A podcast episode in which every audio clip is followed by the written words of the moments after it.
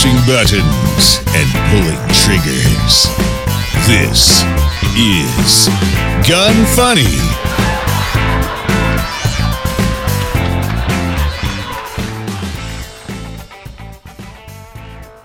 Welcome to Gun Funny episode 279. Today I'm going to chat with Taylor Rhodes from Rocky Mountain Gun Owners and highlight a new gun from POF. I'm your host, Ava Flanell. Taylor, how are you doing today?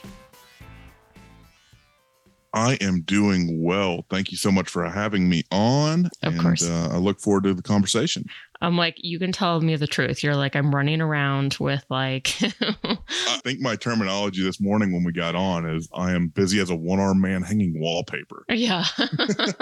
I like that. I feel very similar because I am getting ready to go to SHOT Show, which are you going to SHOT Show?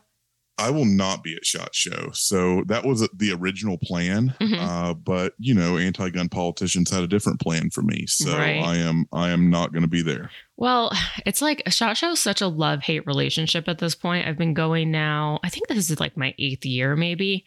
But, you know, like in the beginning, you're like, oh, it's so fun. In fact, I was just telling a student that I taught last night, I was like, yeah, I remember like the first 2 years, you get all the swag, you get like patches and pens and calendars and hats right.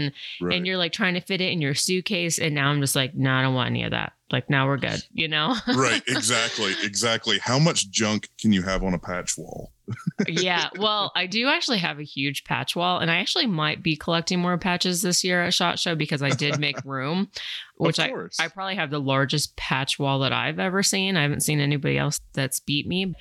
But yeah, mine's a 5x3, so I don't know. Is yours bigger than mine? Mine's bigger. Yeah. Oh. That's rookie numbers. It's so cute. No. But yeah, it's like, it's just funny how, you know, things change and you get really excited to see all these guns, which I still get excited about. But it's like, usually by the end of the week, I'm like, I don't want to see any more guns. Like, I'm just like, I'm ready to go home. I need sleep. I'm exhausted. And let's be real, like 2 days in Vegas is enough in Vegas. Yeah. And then on top of that, when you throw everything else into the mix and it's not as, you know, it's not like, oh, it's just like during the day. I mean, during the day, you're walking the floor. I have a bunch of meetings. I have some booth appearances. And then at night you have dinners with like typically like sponsors and then.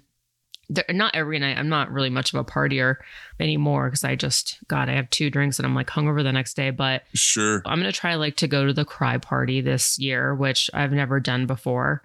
And I think it's okay to say it now because when the show comes out, actually, no, the show won't, but they have an interesting theme. So hopefully my costume works. I don't know. I'll post pictures, but. Sounds good. Yeah. So I don't know. I'm looking forward to it, but I'm also just like already my body hurts just thinking about it. That is a lot of walking around.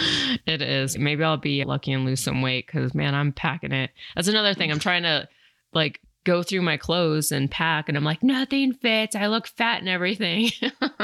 You know, it's just typical. Exactly. Yeah. Exactly. All right. So I'm going to talk about Smith & Wesson real quick.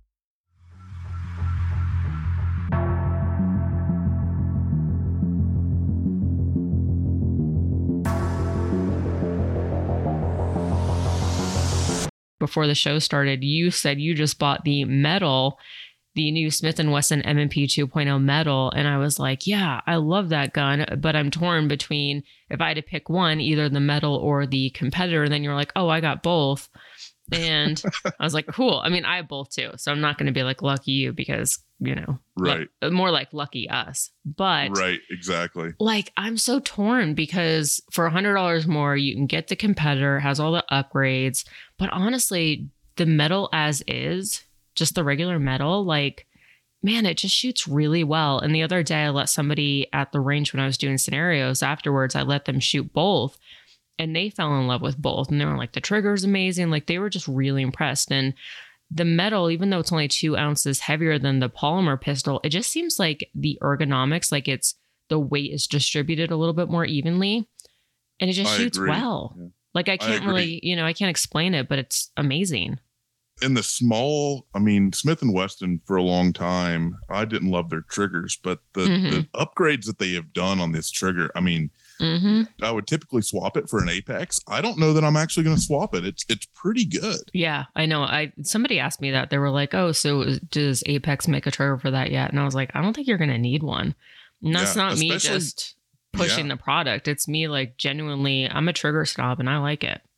I am too. I really tend to like it. Yeah. It doesn't have all the slop that that others have had in the past. Mm-hmm. They've really done a good job with upgrading this model. And, and let's not forget, I mean, it looks cool too. It looks really cool. Yeah, the Cerakote job that they did on it, right? It's sweet. Okay, so Grand Thumb was my guest last week, and he just like crapped all over, and he's like, "It's ugly. The color's ugly." And I was like, "Dude, whoa! First of all, go back to the country days with your 1911." Yeah, yeah. And I was like, "Man, like I don't know. I think it looks cool." If we're doing looks, I think that the metal looks better than the competitor. The competitor just looks a little more space gun to me. But right. I think that they are both great looking guns, honestly. Yeah, I do as well. I still want my gun to look good, but ultimately I'd rather it just perform better than, Right. Yeah, of course. But yeah, so if you guys want to check it out, head on over to smith-wesson.com.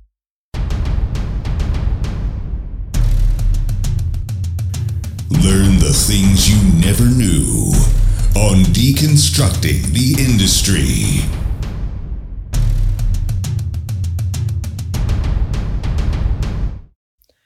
All right. So Taylor, first of all, I'm really happy that I was able to get you on. I'm like, man, this is going to be a reach, but I'm just going to ask if you want to come on my show. And I'm like, you probably don't have time, but I think it was just, it's important for you to come in and just talk about like what's going on. And this applies more for Colorado, but what people don't realize is even if this doesn't apply to you right now in your state, because Colorado used to be very red, extreme, right. So Republican, and now it's blue. And so if it's not happening in your state, I hate to say it, but it's just a matter of time. And if we don't stop it in one state, it's going to spread like a disease. And, right. Before we used to think like, oh, it's just California and New York, more of those like extreme blue states, but like it is spreading. And that's why it's important for us to know like what's going on, especially because all these bills are very similar. Although I would say the proposed assault weapon ban that they have in Colorado right now is almost more extreme than like some of the stuff that they have in, in some of these states that like California, we'd almost expect it. But this is just crazy for Colorado. No, so this does go further than Colorado's and Maryland's and even the Illinois bill that just passed a couple days ago. Yeah. But before we get too deep into it, you just mentioned that Colorado used to be a red state. And I know all your listeners aren't just in Colorado. So yeah. I will say, if you're interested in how it happened, there's two things that you can take a look at. Number one is this: it's on Facebook or YouTube, or it's floating around the internet somewhere. It's called Rocky Mountain Heist. It's about a 40-minute video. It's really well done, and it just talks about how four billionaires, Jared Polis, our current governor included, essentially planned out this really in-depth takeover of Colorado and how they used words and paid organizers as manipulation to the people and to ultimately take over the state. There's another book out there. It's called The Blueprint, How Democrats Stole Colorado. That also goes over, all the ins and outs, but I know today we're specifically talking about this assault weapons bill. Yeah. And as I mentioned, it is nuts. Because it's like I told someone yesterday on the radio, this is not your grandfather's assault weapons bill, right? This is not the assault weapons bill that's going after AR-15s and AK-47s, right? This is not, while it does ban those, of course, it bans, mini pistols. The Smith & Wesson the competition, competitor. The competitor, that would be banned under this bill because it has a compensator on the end.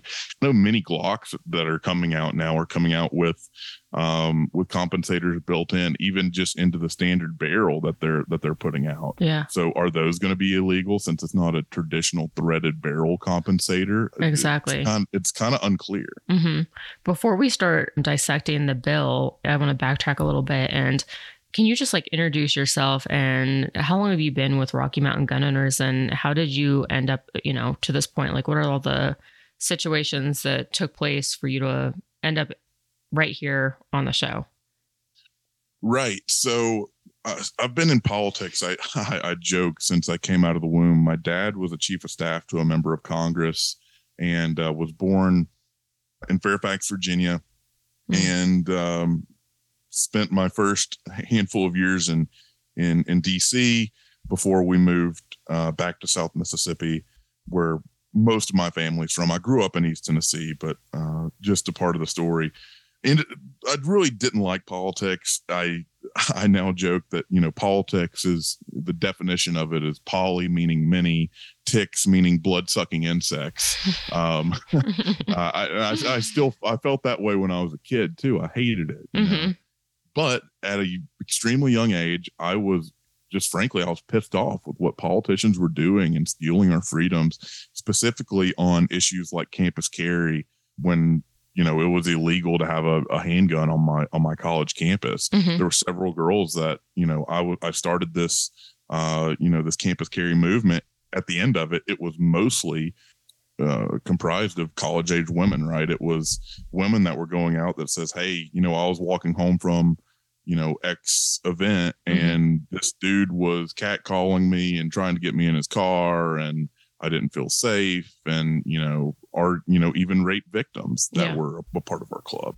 And we made a lot of headway. So I've been a gun activist for a long time, but ultimately I started in paid politics, working for, you know, I joke that I've done everything from dog catcher all the way up to United States president, right? So I've worked on campaigns for people running for president like Donald Trump and,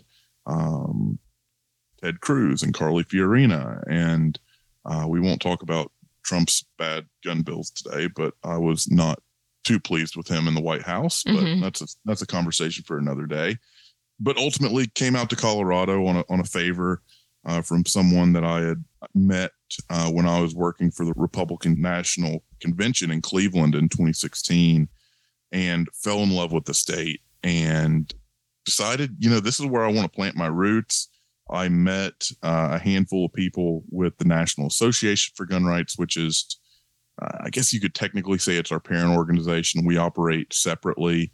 I operate under a completely different board than they do, but we share a building, and met a couple of people from there. And frankly, I was working in more of establishment politics, and they're like, what are you doing? You don't belong there. Come work with us and upset the apple cart. And that's what I did. And started as a contract lobbyist in 2019, 2018, I guess, when Colorado decided that they were going to pass red flag gun confiscation laws. And in 2020, just based on the national group growing as rapidly as they were, our founder, Dudley Brown, was also the founder of Rocky Mountain Gun Owners, or was also the founder of the National Association for Gun Rights. And he was like, you know, we're growing at a rate that, you know, is faster than we've ever grown. I don't have the time to do RMGO anymore. Is this something that you would be interested in? And of course, I said yes. And this has been my journey for the past 3 years, and it's been a fight. It's been a real fight here in Colorado. I mean, we've been up against some of the most extreme laws in our time, but we've shifted our strategy lightly because of, you know, some court decisions and frankly, the makeup of our state. Wow. I mean, definitely impressive. I'm trying to think where to even start, because I was born and raised in Colorado. I did spend 8 years in New York City and then came back here and then got into the gun industry. And I've been here for the last 10 years. And it's crazy how things have just changed. I mean, even just in 10 years, even the last 5 years, it's crazy. But one thing that I do want to state is, the last thing I want to do is like kind of be like the NRA, where it's like these turncoats and these, like, you know, like kind of really space out like Republicans and Democrats. And because I think a lot of gun owners even today are very much like in the middle. And some people might, you know, agree with like some things, like maybe they want their gun rights, but they're also in favor of, let's say, abortions or, you know, something that like is kind of in the middle. And the last thing that I want to do is push anybody away or turn somebody off by being super extreme. I mean, would you say that that is kind of the correct approach, or are you guys just kind of, especially with like Rocky Mountain Gunners, are you guys just like, only concentrating on gun related policies? Yeah, so we're a single issue nonprofit advocacy group. Mm-hmm. So actually, the IRS lists us as a social welfare organization. Hmm. And by our tax code, even if I wanted to, under my title at Rocky Mountain Gun Owners, I am not allowed to talk about other topics and within my direct scope of my title with RMGO. Of course, if we're having a beer or whatnot, I'll go down political, but publicly of all the things that I care about, and even publicly to an extent. I mean, people know where I stand. I make no qualms that I'm pro-life. I make no qualms that I'm a Republican, right? Mm-hmm. But I under the guise of Rocky Mountain Gun Owners, I don't talk about those things. And frankly, it's I've got enough on my plate with the gun issue in and of itself. I don't have time to talk about abortion or crime reform or taxes or immigration or all the other things that I care about. Yeah, definitely. Okay, so tell me a little bit about the organization. Like, what is its mission? Yeah, so Rocky Mountain Gun Owners was founded in 1994. And frankly, we were founded in a direct response to the NRA. The NRA had set up shop here and were cutting deals with bad politicians. Mm-hmm. And what I mean by that is we essentially had opportunities for laws such as constitutional carry. And then in that time, this is in the 90s, of course, the shall issue fight was the big fight. And for viewers or listeners that don't know what shall issue is, that's essentially what the Bruen case was fought over, meaning that the government, if you pass a background check and do all the things that the government asks you to do, they shall issue you a concealed carry permit instead of may issue. May issue was a good old boys club. There's articles that I will tell you about off this because they get a little raunchy, I guess, when for some of the favors that sheriffs were asking for, you can just kind of imagine to get permits. Wow. So our founding was literally off of, the NRA was cutting deals and Dudley Brown wanted a no compromise organization that says, look, we're not going to cut deals in back rooms. We're not going to, we're not going to sell your rights down the road. We're not going to, cut the wart off of a witch's nose, because at the end of the day, we still have a witch. We want to kill the witch. We don't want to make the witch prettier, right? Yeah. I guess the other saying is you can put lipstick on a pig, but you still have a pig. Yeah. So our goal is to, give the maximum amount of freedom on the gun issue and hold politicians accountable for when it matters. And we've been able to successfully 27 years.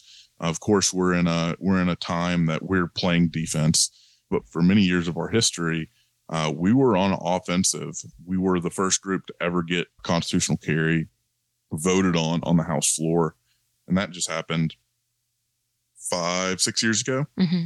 So it's fairly recent. And what I always like to say is, we do what you think the NRA does, right? I mean, it's kind of true. Yeah. Yeah, I agree. I'm going to take a quick break real quick, talk about Mantis.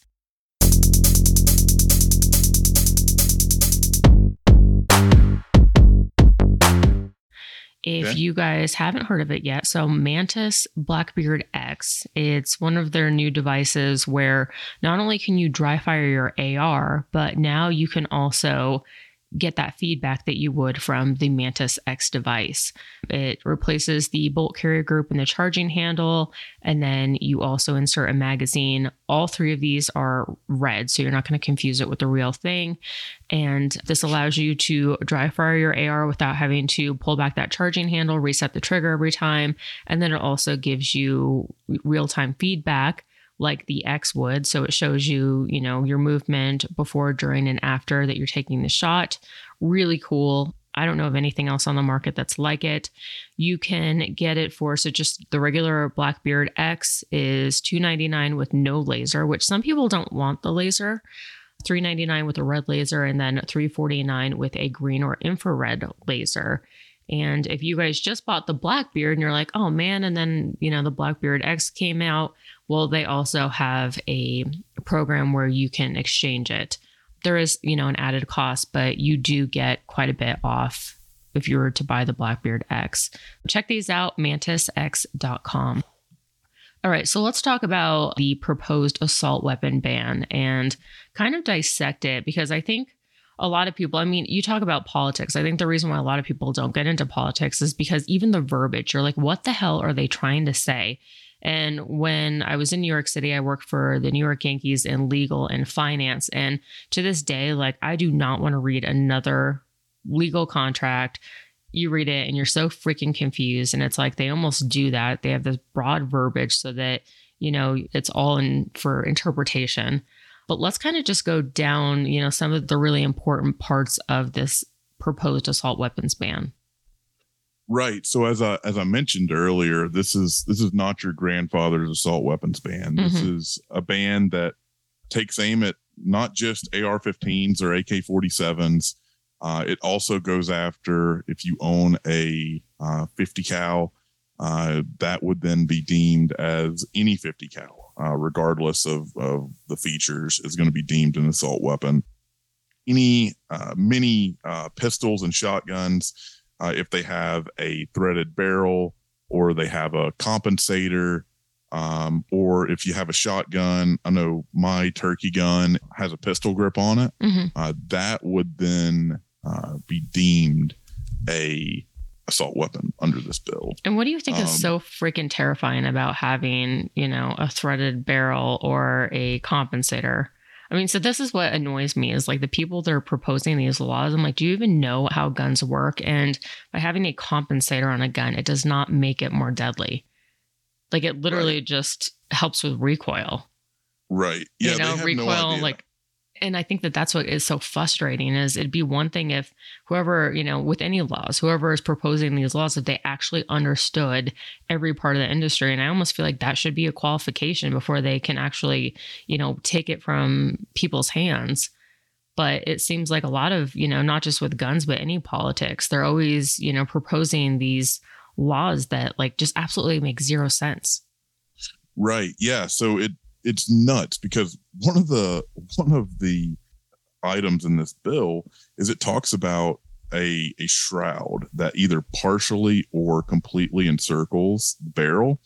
And when they talk about this, it just shows how big of idiots these people are, mm-hmm. because it says allowing the bearer to hold the firearm with the non-triggering hand without being burned.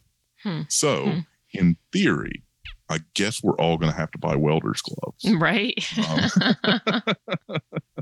But joking aside, I mean, that essentially covers, I mean, every semi-automatic rifle, yeah. Right? I mean, that even covers, you were talking about Mike with Grand Thumb, even his M1 Grand. I mean, that's going to deem that an assault weapon. Yeah. Any adjustable stocks. And again, we think this goes further than California's because it doesn't have those, you know, when California passed theirs, they had, you know, the fins for the pistol grips. They had the bullet buttons for the mags. They had, what are the other stupid things that California does? I don't know. There were like 4 or 5 different exceptions that, mm-hmm. you know, you could modify your weapon mm-hmm. To make it compliant. This does not allow for modification to become compliant. So let's talk in the world of ARs right now, because that's what most people are going to think of when you talk about an assault weapon ban. If you have an AR-15 and it meets the qualifications, which 99.9% of these are going to, just based on the definitions that they have here, if it meets the qualifications and you are stopped, let's say you're transporting between your house and the range, mm-hmm. you're stopped by a peace officer. The peace officer request says, do you have an AR? From what this bill sounds like, that is going to be, you know, standard questioning. As soon as you get pulled over, it's going to be, you know, do you have any deadly weapon or with you? And if you say yes, and again, I don't tell you to lie, but if you say yes, mm-hmm. you are then a criminal. It's a class 2 misdemeanor, or if you're using it in the commission of a crime, it's a felony.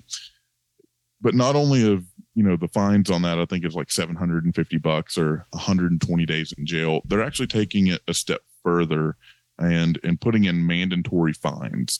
Those fines for civilians, for just the everyday Joe, are going to be up to $5,000 per weapon. Oh, so wow. Meaning if you have, and the way that they define a weapon is not the way the ATF has traditionally defined a weapon. They're not saying the lower and all the parts. Mm-hmm. If you have your upper and lower detached, if those are not together, you're technically under this bill, you're going to be charged with 2 counts of having a quote unquote assault weapon. Wow.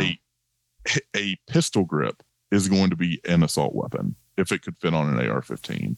A handguard could be considered an assault weapon if it could fit on an AR-15. Not only that, is this is going to hurt gun shops. Looking through the bill, you can see that this bill would require gun shops that were illegally selling so-called assault weapons. They would be fined up to $500,000.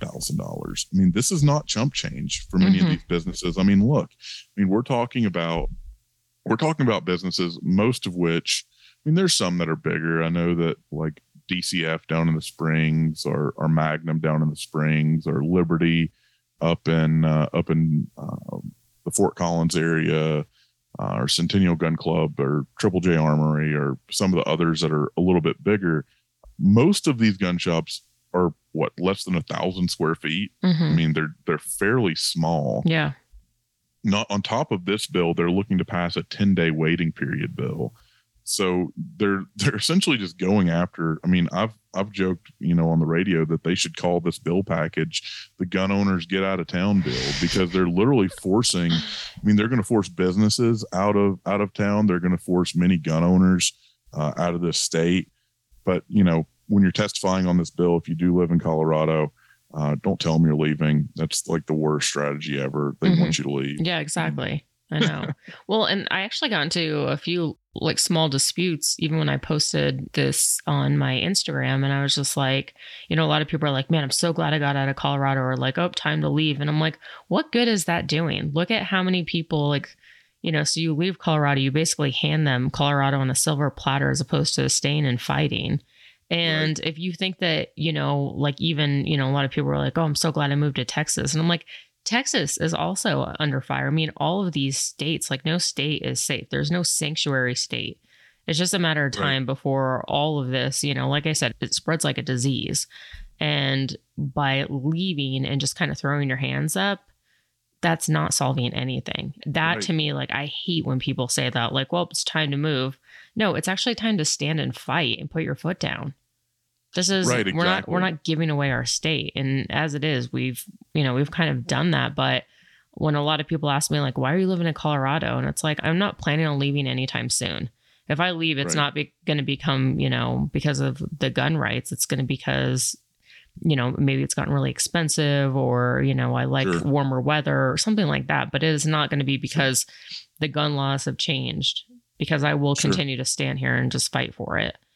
Exactly. And if you want to fight, if I know we've just kind of gotten into this and we're just at the tip of the iceberg here, but if you want to fight, we've set up an easy link for you to go to. It's rmgo.org/AWB. That's Alpha Whiskey Bravo, rmgo.org/AWB, Alpha Whiskey Bravo. That's going to take you to a petition page.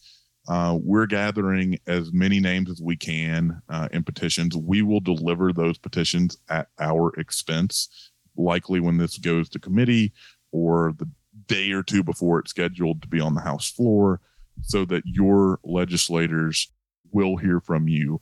Additionally, when you click through that, we realize that this fight, look, the Colorado legislature is in the House. They have a supermajority. I think they have mm-hmm. 3 votes past a supermajority. In the Senate, they lack 1 vote from a supermajority. This is going to pass. Governor Polis has signed all 11 anti-gun bills that he has been put on his desk. He's likely going to sign this one. We realize that the fight in the legislature is just kind of the first stumbling block for them. Essentially, where we really are going to have to fight this is in the courts. my legal team has already sent me a lawsuit that we plan on filing fairly quickly after this bill assumingly becomes law. We've had a history of being able to fight back and win in Colorado in the post-Bruen era. For those who don't know, Bruen was the big New York case that completely changed the way that gun cases are looked at. Not only did it give a shall issue status for every state in the country, it also changed, like I said, the way that gun cases are looked at. It takes away that intermediate scrutiny, meaning they can no longer weigh the cost benefit analysis of a certain law. So essentially, if a judge is looking at a law to ban standard capacity magazines, meaning magazines that can hold 30 rounds or more, a judge could no longer say, well, 44% or whatever the stat is, I think it's lower than that. Let's say 33% of quote unquote mass shootings are done with standard capacity magazines. Mm-hmm. They can no longer use that as a justification of keeping the law. They must look at the text, history, and tradition of the law. Meaning, if the law was written or the Second Amendment was written at the founding of our country, we have to look at what happened then in regards to, you know, how old was someone when they got their first rifle, which was traditionally 13. How, you know, is a firearm in common use? Meaning, of course, we didn't have AR-15s in the time of our founding, but, you know, we did have many other things that would have been considered at that time a quote unquote assault weapon, right? Mm-hmm. So, you know, is it in common use? Well, the question of common use on most like AR-15s, there's more AR-15s in America than Ford F-150s, right? Mm-hmm. I mean, Ford F-150s is the highest selling truck on the road right now. There's no way that you can dispute ARs are not in common use. So it completely changes that landscape. And we've been successful in filing lawsuits here in Colorado against the town of Superior, who enacted a assault weapons ban and a magazine ban that was even more restrictive than the state. Boulder and Boulder County also did this. We sued and we won. Actually, an Obama and a Biden appointed judge granted us a TRO, meaning a temporary restraining order, where the law was essentially null and void until we could work this all out. And in their writing, it essentially says beyond the, you know, because of the likelihood that Rocky Mountain Gun Owners wins this case, we're staying the law. Interesting. I'm also looking over this proposed weapons ban, and correct me if I'm wrong, but it's also a semi-automatic pistol that has the capacity to accept a detachable magazine, and that may be readily modified to accept a detachable magazine if the semi-automatic pistol meets another set of circumstances, which I clicked on because I'm like, okay, what are these other circumstances? And can you just go over that? Because I'm like, that accepts a detachable magazine. I'm like, that's like every semi-automatic pistol out there. Right. So if it has a threaded barrel or a second pistol grip, so it's going after AR pistols at that point, mm-hmm. Or a second pistol grip or an additional function of a protruding grip with the non-trigger hand. So they're talking about angled foregrips. They're talking about hand stops, mm-hmm. all of the above. If it can hold a flash suppressor, better known as a compensator, the ability to accept a detachable magazine, blah, blah, blah. If it has a buffer tube. If it has, if you can have so like an AR pistol, essentially. Yeah, exactly. If its weight is more than 50 ounces unloaded. Which, what does that even matter? Yeah, exactly. You know, exactly. It makes no sense. I mean, this is all arbitrary. My favorite, if it can keep a functional grenade launcher. Of course, you can keep your mimic grenade launchers on your pistol, because we all have grenade launcher mm-hmm. on our blocks. And then it repeats itself if it has a rapid fire trigger activator, that's one of the things that we are looking at. So when we traditionally talked about rapid fire trigger activators, we were talking about like the, what's the brand? Binary? Rare breed, okay. Rare breed triggers, right? Okay. Which those were banned by the ATF. Mm-hmm. But is this going to go after, binary triggers, assisted triggers? Is this going to go after like the Geisley triggers that have like that forced reset? Mm-hmm. I think so, based on the way that this is written. There is what does not, and it's actually easier to say what is not an assault weapon. So they claim what is not an assault weapon is something that is a weapon that's been made permanently inoperable, an antique firearm manufactured before 1899, a replica of an antique firearm, a manual bolt-operated pump, lever, or slide action, unless the firearm is a shotgun with a revolving cylinder, or a firearm that can only fire rimfire ammunition. Wow. Yeah. Essentially. I mean, so what people are failing to understand, though, is the Second Amendment was not created, saying like what guns we can and can't have. I mean, essentially, it was created so that we can keep the government in check. And I think ultimately, when people come out with all these reasons as to why we should ban guns, they're missing the overall larger picture. And that is that we want to keep the government in check. And how are we going to do that when we have antique firearms and everybody else has, machine guns? Right. When people ask me, why do I need an AR-15? I tell them I don't. I need an A-10 Warthog. I'm still working on getting one of those. But until then, I'll hang on to my. He'll settle for the AR. Right. Yeah, exactly. So here's the definition of a rapid fire trigger activator detailed in the bill on page 10. Line 22. It's any manual, power-driven, or electronic device that is designed and functions to increase the rate of fire of a semi-automatic firearm when the device is attached to the firearm. So it could be any of those. Any of them. Yeah. So let's talk about the transportation. So let's talk about the grandfather clause, and then we'll talk about that. I was going to ask you about that. I'm like, okay, so there's millions of guns out there. So what the hell are we supposed to be doing right now with all of our guns? Like, let's say this does pass, and there's a good chance that it could. So overnight, do we all become criminals, or are we grandfathered into owning it? And then how are they supposed to keep track as to what was made, before that? I mean, it's just like the magazine ban. Like, you could walk into majority of these stores in Colorado and still buy a 30-round magazine because it's not enforceable. Nobody has any idea of you're not supposed to sell them, but if you own a magazine that exceeds 15 rounds before, July 1st, 2013, you're grandfathered into owning it. They're not serialized. They don't know when they were made. It's another stupid law that's not only is it stupid, but also it's not even enforceable.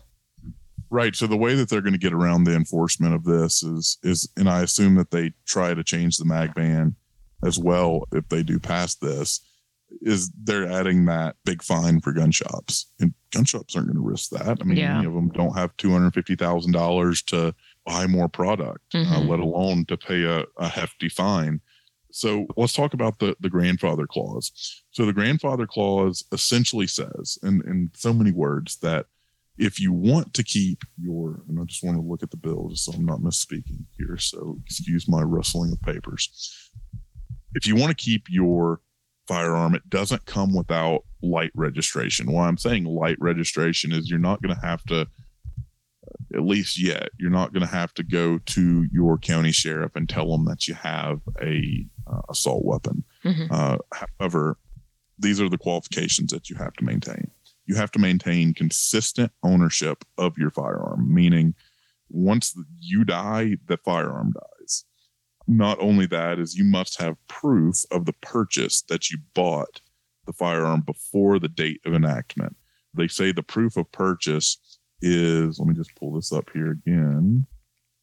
The proof of purchase, you may be able to keep it if you have a receipt, if you have a 4473 from the gun shop when you purchased it, a bill of sale, a credit card statement, or a copy of, well, that's the 4473. Where are you getting a 4473 from? Because fill the 4473 out and the gun store has to keep it. Right. So but you would contact them and then they would send you a copy of it.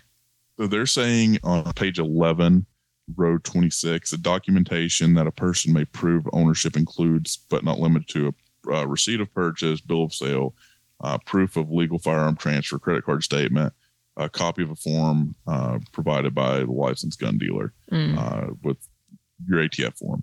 So they're claiming in this bill that the ATF is requiring them to keep it for 20 years. I've known that to be 7. So maybe I'm wrong. They did recently change that because I just had a meeting with ATF. I switched my FFL, the address on it.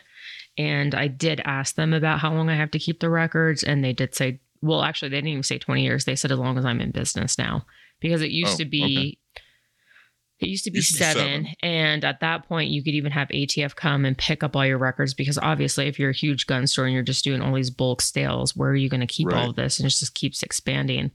And then I think it was 20, but now to my understanding, you have to keep it as long as you're in business. Right.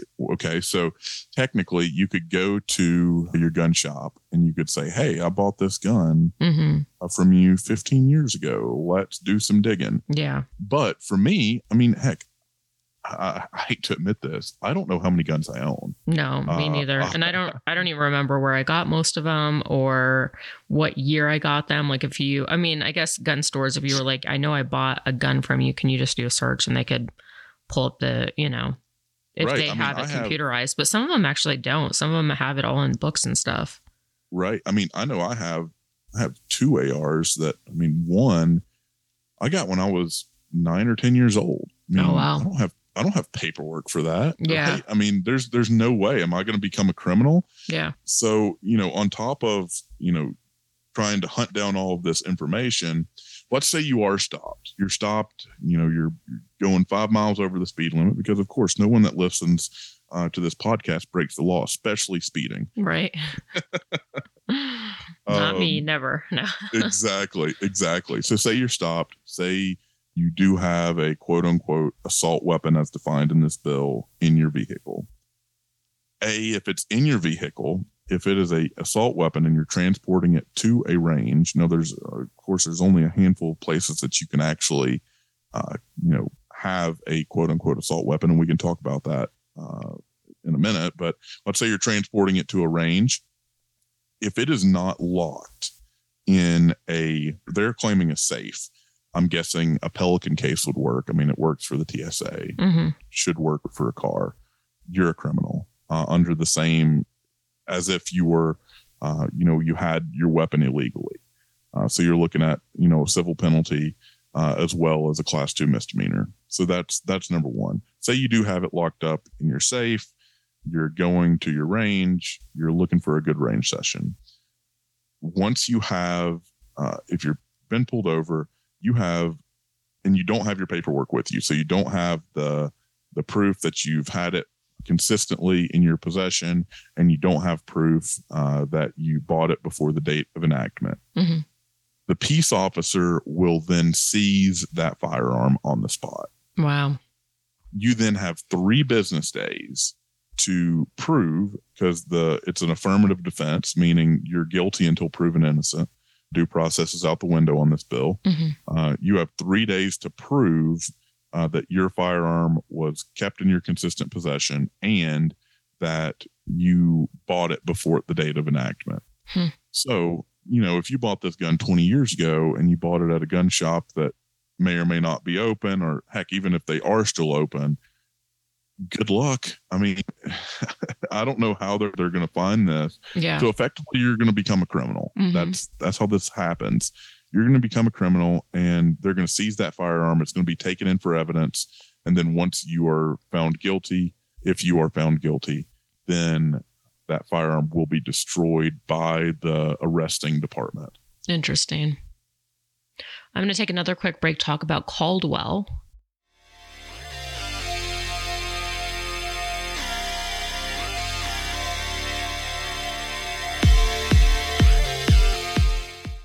One of the products that Caldwell is probably most known for is their lead sleds. They're a great tool if you really want to confirm like a good precision 0 on a rifle, especially if you're going hunting. It's just the right thing to do. They do this by having a solid frame construction that supports both ends of the rifle, and it's weighted down with bags of lead to completely absorb that recoil so the gun doesn't move at all. really all you have to do is adjust it so that the crosshairs are on target, squeeze the trigger, and then obviously make adjustments accordingly. They have several different versions of the lead sled to choose from, starting at $109.99. They also just came out with a new version called the Hydro Sled, and it has a tank that you can fill with water, so it's not as heavy to carry onto the range, which is a game changer. Check these out, caldwellshooting.com. Don't forget to use the code GUNFUNNY10, that's all one word, and that's going to get you 10% off your entire order. Well, I'm curious, what is preventing people from going across state lines and getting stuff that may be illegal here? I mean, that's for a while, that's what they were doing with magazines, you know, going to Wyoming, getting 30-round magazines. I know, you know, depending on what gun you're buying, like if it's a handgun, you have to be a resident, but long guns, depending on what state you go to, you can still buy long guns. Would they send out something nationwide that like, hey, you know, you can no longer sell long guns, depending on what state you're in, to other residents or outside residents? How are they going to prevent that from happening? So I don't know that they are going to be able to prevent that. The interesting things like Wyoming, for private transfers, you don't have to have a background check. That's true. I could meet someone in a Walmart parking lot and buy an AR tomorrow. Yeah, or a handgun at that point. Right, exactly. So, assumingly, even if the ATF does send out a notice to gun shops, let's say in Wyoming, let's use that as an example, it's not going to prevent the transfer of private sales. So if you get on GunBroker and you see somebody's there, I guess you could, I don't know, does GunBroker still have the messaging feature? I haven't used that in a while. If they do, yeah, I haven't either. But I'd imagine so. I mean, either way, you could email them. I think it does have their email information. Right. So you could email them and say, hey, you know, I need to keep this off the books. Give me a receipt for before July. You know. Yeah. 1st, 2000. Yeah. Yeah. Exactly. Or whatever. So, you know, this isn't a perfect bill in their eyes, and certainly not in our eyes. And one of the things that is the most egregious in this is they talk about, you know, who is exempt from this. They're saying that, you know, peace officers are exempt. They're saying that people that operate armored vehicles are exempt because, you know, of course, money is more important than my family that I'm trying to protect. Mm-hmm. But one of the most interesting ones that they say is they say military members are exempt if it falls within the scope of their duties. So meaning if you work in IT with the Air Force at Air Force locations here or bases here in Colorado, you could potentially be banned from owning a rifle, even though you've served our country. Yeah, exactly. It's completely nuts. And actually, I mean, a lot of people don't realize, like, the military, there's a lot of military members that do not touch guns in their, you know, day-to-day activities. Especially like in modern military. I mean, the majority, I would say, do not. Yeah, I agree. Because, I mean, I get a lot of people who are military who end up taking my class. And even though they don't need to take the class, they can still get their concealed carry permit. With their orders, they still do because they don't know how to operate a gun. Right, so. Right, exactly. Exactly. So again, if you're hearing this and you want to fight back, I can't stress enough how important it is to go to armgo.org/AWB. That's Alpha Whiskey Bravo. Fill out your petition. We'll deliver it at our expense. That'll direct you to a donate page. If you can, chip in $5, $10. If you can do more, please do. Every single penny of this is going to go to the fight, whether it be fighting in the halls of the Capitol or in the courtrooms across our state. Frankly, the 10th district will likely be a Denver district court, but it'll be all over the 10th district. So this has broader implications than just Colorado. So likely the National Association for Gun Rights has filed assault weapons ban lawsuits in 5 circuit courts. I believe they're in the circuits are based, I'm trying to think of the states. It's like Hawaii, Illinois, Connecticut, there's Colorado, and there's one other that I can't remember, but regardless, so half of the circuit courts in America have been filed in, but this one will be specific to our lawsuit that we will file. Many of you that have followed RMGO will know that we filed lawsuits in places like Boulder, Colorado, Superior, Colorado, that have already enacted gun control because of Senate Bill 256, which allows, you know, localities all the way down to, you know, homeowners associations to pass gun control. So we've sued already over this topic, and we've been successful in the post-Bruen era. And we believe that we will be successful on this bill, especially if it passes as written. I mean, there's no way that they can see that this is constitutional under Bruen or Heller or McDonald or any of the landmark gun cases. Yeah, absolutely. Okay, awesome. And just tell me what, again, the website, social media, all of that stuff, if people want to go and support you. Yeah, so the website, again, is armgo.org. That's our base website. You can find all of our info on us and who we are and who I am and all the good stuff. But if you want to get directly involved, the easiest way is to go to armgo.org/AWB. That's Alpha Whiskey Bravo. You can also find us on Facebook at Rocky Mountain Gun Owners Official. On Instagram, it's RMGO_official. On Twitter, I think we are RMGO Colorado. Really, Twitter is, if you're on Twitter, that's normally, Twitter and Instagram are normally the places that we post first. So if you're following us on there, you should be able to see pretty active updates, even if it's something quick. Either I or one of my staff people can jot down what's going on and what's happening in this fight. Look, we're 6 days in. We're 7 days in. Well, almost 7 days. You're like, I don't know. Tomorrow. All the days are blending. Yeah, exactly. We got word of this on Saturday, and we've essentially put together a program in less than a week. So we're trying to now just let as many people as possible know what's going on. Whether you're supporting us or whoever, I mean, you need to support a gun rights organization in Colorado. And frankly, we're leading the charge here. I mean, I know that I spoke to, we're very friendly with like Gun Owners of America here. Mm-hmm. They're following our lead and are willing to help with whatever we need. I'm still trying to get a hold of the guys over at FPC. The NRA, unfortunately, probably won't do anything, but that's just kind of their MO these days. We'll see what NSSF does. They're normally pretty active. They've got a lobbyist that goes to the Capitol, and it's a pretty good guy.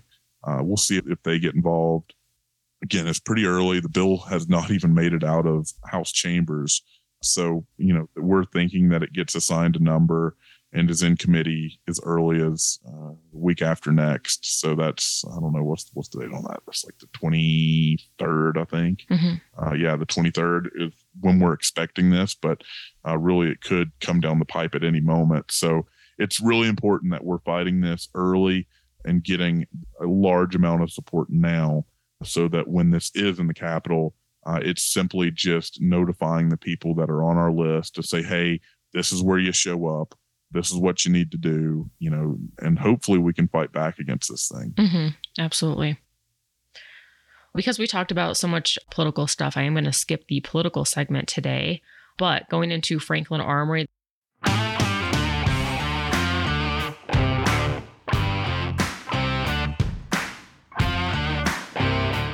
There's some good news. So they just actually announced its new CA320, which is very similar to the SIG P320.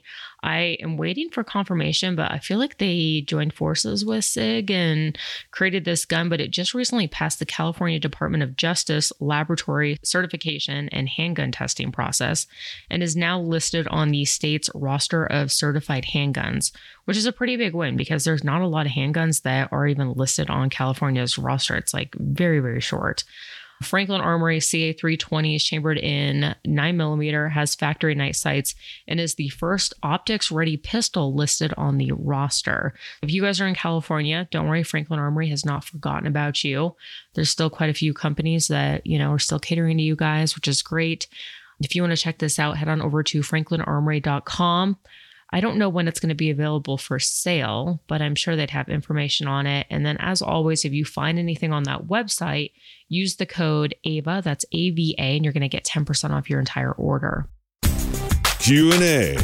There's no such thing as a stupid question. Just kidding. Visit gunfunny.com/contact to submit yours. Today's Q&A is, what is the news on the brace rule? Word is they are planning on publishing the final rule next week, right before SHOT. The timing, obviously intentional, and we know the rule is going to be arbitrary, so they can force as many people to register as possible. I'll definitely give you updates on specifics when it comes out, but for now, contact your reps, demand that they stop the ATF's illegal overreach. And I don't know if you have anything to add to that, Taylor, but another thing that, you know, I mean, I swear they're coming from us at all freaking angles. Right. You know, one of the conversations I had actually at the range yesterday is a buddy of mine is talking about, you know, well, they're coming down. Should I wait to file my, 'cause right now, I guess the form ones are only taking like, I don't know. I did one a couple weeks ago. They took like 6 days. Mm-hmm. It's pretty quick. Assumingly that all of these are going to go to form ones, maybe some of them will have to go to form fours. You know, if you have a pistol brace, you got to make the decision. Are you gonna do it now, or are you gonna do it later? And hopefully Congress stops this. That's the end goal. Mm-hmm. And lawsuits will be filed, I'm sure. But you know, are you gonna wait until because there's likely going to be some kind of amnesty period where you don't have to pay the $200, or are you gonna go ahead and pay the $200 and not have to wait? Because let's be real, when they give an amnesty period, every gun owner in America, many of us are going to have to go in there and do the stupid NFA form. Yeah. So what are we talking about? Were we talking about a year wait, like suppressors? I mean, I know I just had one that went like 230 days or something like that. Mm-hmm. I mean, it's not quick. No. So I'm guessing that the, you know, SBRs are going to be just as in hot demand. And, you know, it takes an act of Congress, literally, to, you know, fund more ATF agents. And frankly, I don't want them to fund more ATF agents. Right. I know. Yeah, I know. That's actually a really good point that you just brought up. So hopefully we just nick it in the butt. So definitely, guys, be active and just keep contacting your representatives. One thing that I was thinking that would be good, even just for Rocky Mountain gun owners, is just making a list of just all representatives that people can talk to within, you know, their county, because some people don't know how to find that information. So what would you recommend for, you know, a way for them to find that info? Right. So that's something that we're adding to our website. It's not updated as of now, but if you go to our website and you look at on the top tab, it says gun laws. If you scroll down, it'll say elected officials, and it'll have the full list. That has not been updated since the new legislature has been sworn in, but that should be updated within the next couple of days. Okay, great.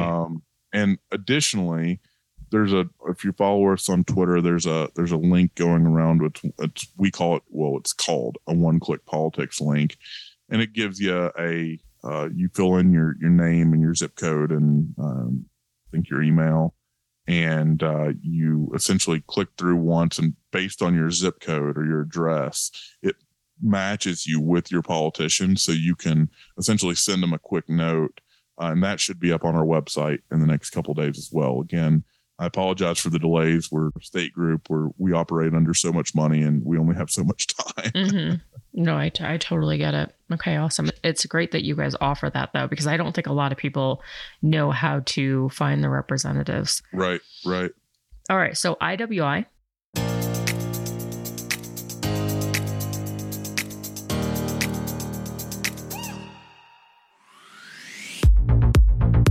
If you're looking for a great full-size pistol, definitely check out the Masada. It's one of my favorites in its class, and you get a ton of features for the price.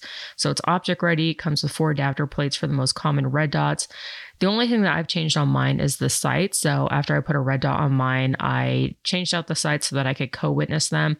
If that's something that you want to do, they use the SIG pattern sights. Pretty easy to change out. It also has a pretty awesome factory trigger on it that I don't really think needs to be upgraded. Additionally, they have the tactical model, which it has a threaded barrel so that you can suppress it. And both of those, whether it's the tactical model or just the original model, they're both MSRP of $480, which, you know, figure most gun stores will sell them for roughly $400, which is awesome. Check this out at iwi.us, and if you find any accessories in their web store, remember to use the code GUNFUNNY15, all one word, and that is going to get you 15% off. Tacti-Talk.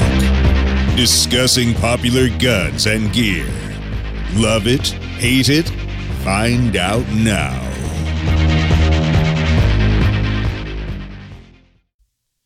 Today in Tacti-Talk, POF drops the Tombstone Patriot Ordnance Factory, which I don't really have a lot of experience with, has dropped a new lever-action rifle called the Tombstone.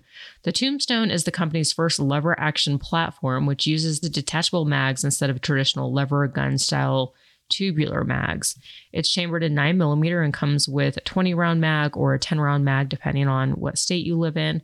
The overall design is a bit different, even for some of the most modern lever guns that we've seen lately.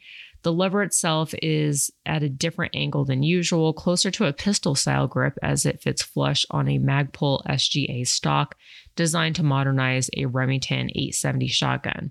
The Tombstone has a handguard of 10.5 inches with M-lock slots. It has a 16.5-inch barrel that is fluted to reduce weight, and it's threaded at 1/2 by 28 so that you can suppress it. Overall, it only weighs 5.7 pounds, which is pretty great. One drawback, though, the Tombstone uses the same proprietary mags as POF's Phoenix PCC that they introduced last year. The Phoenix has been in development for quite a while.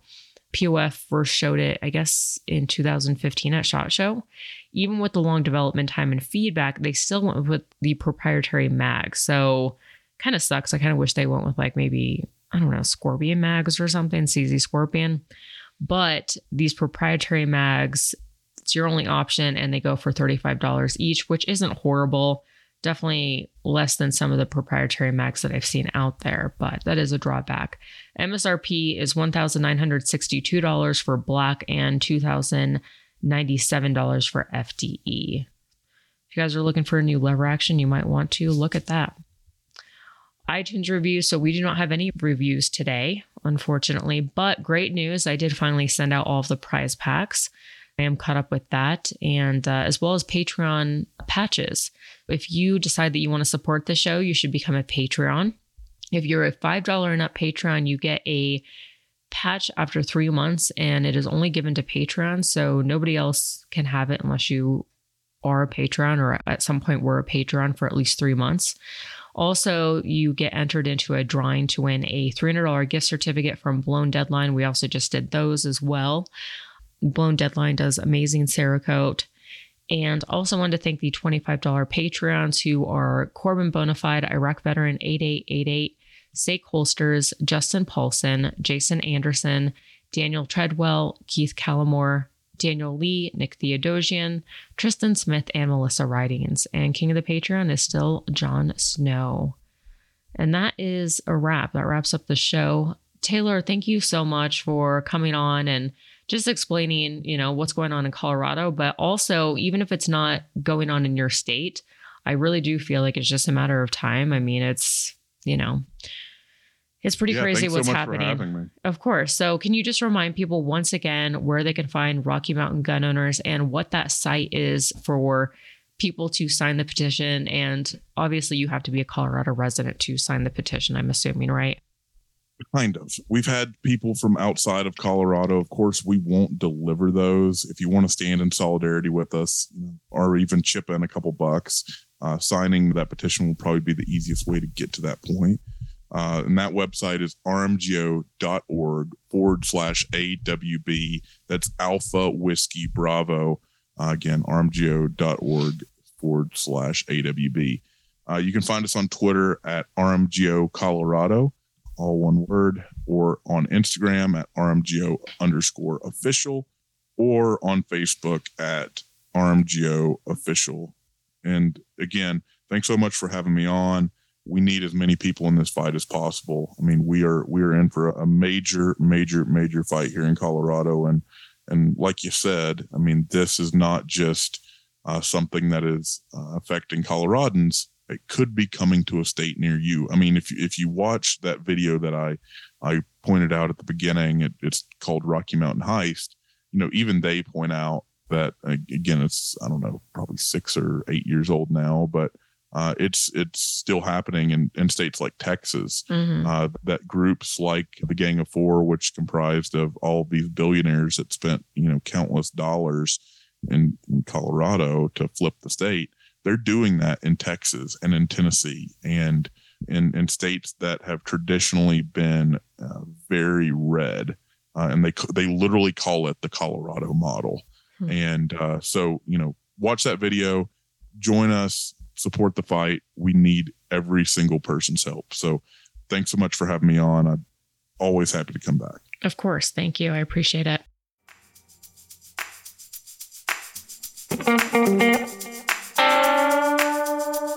Want to send feedback? Tell us about a company or anything else. Go to gunfunny.com/contact.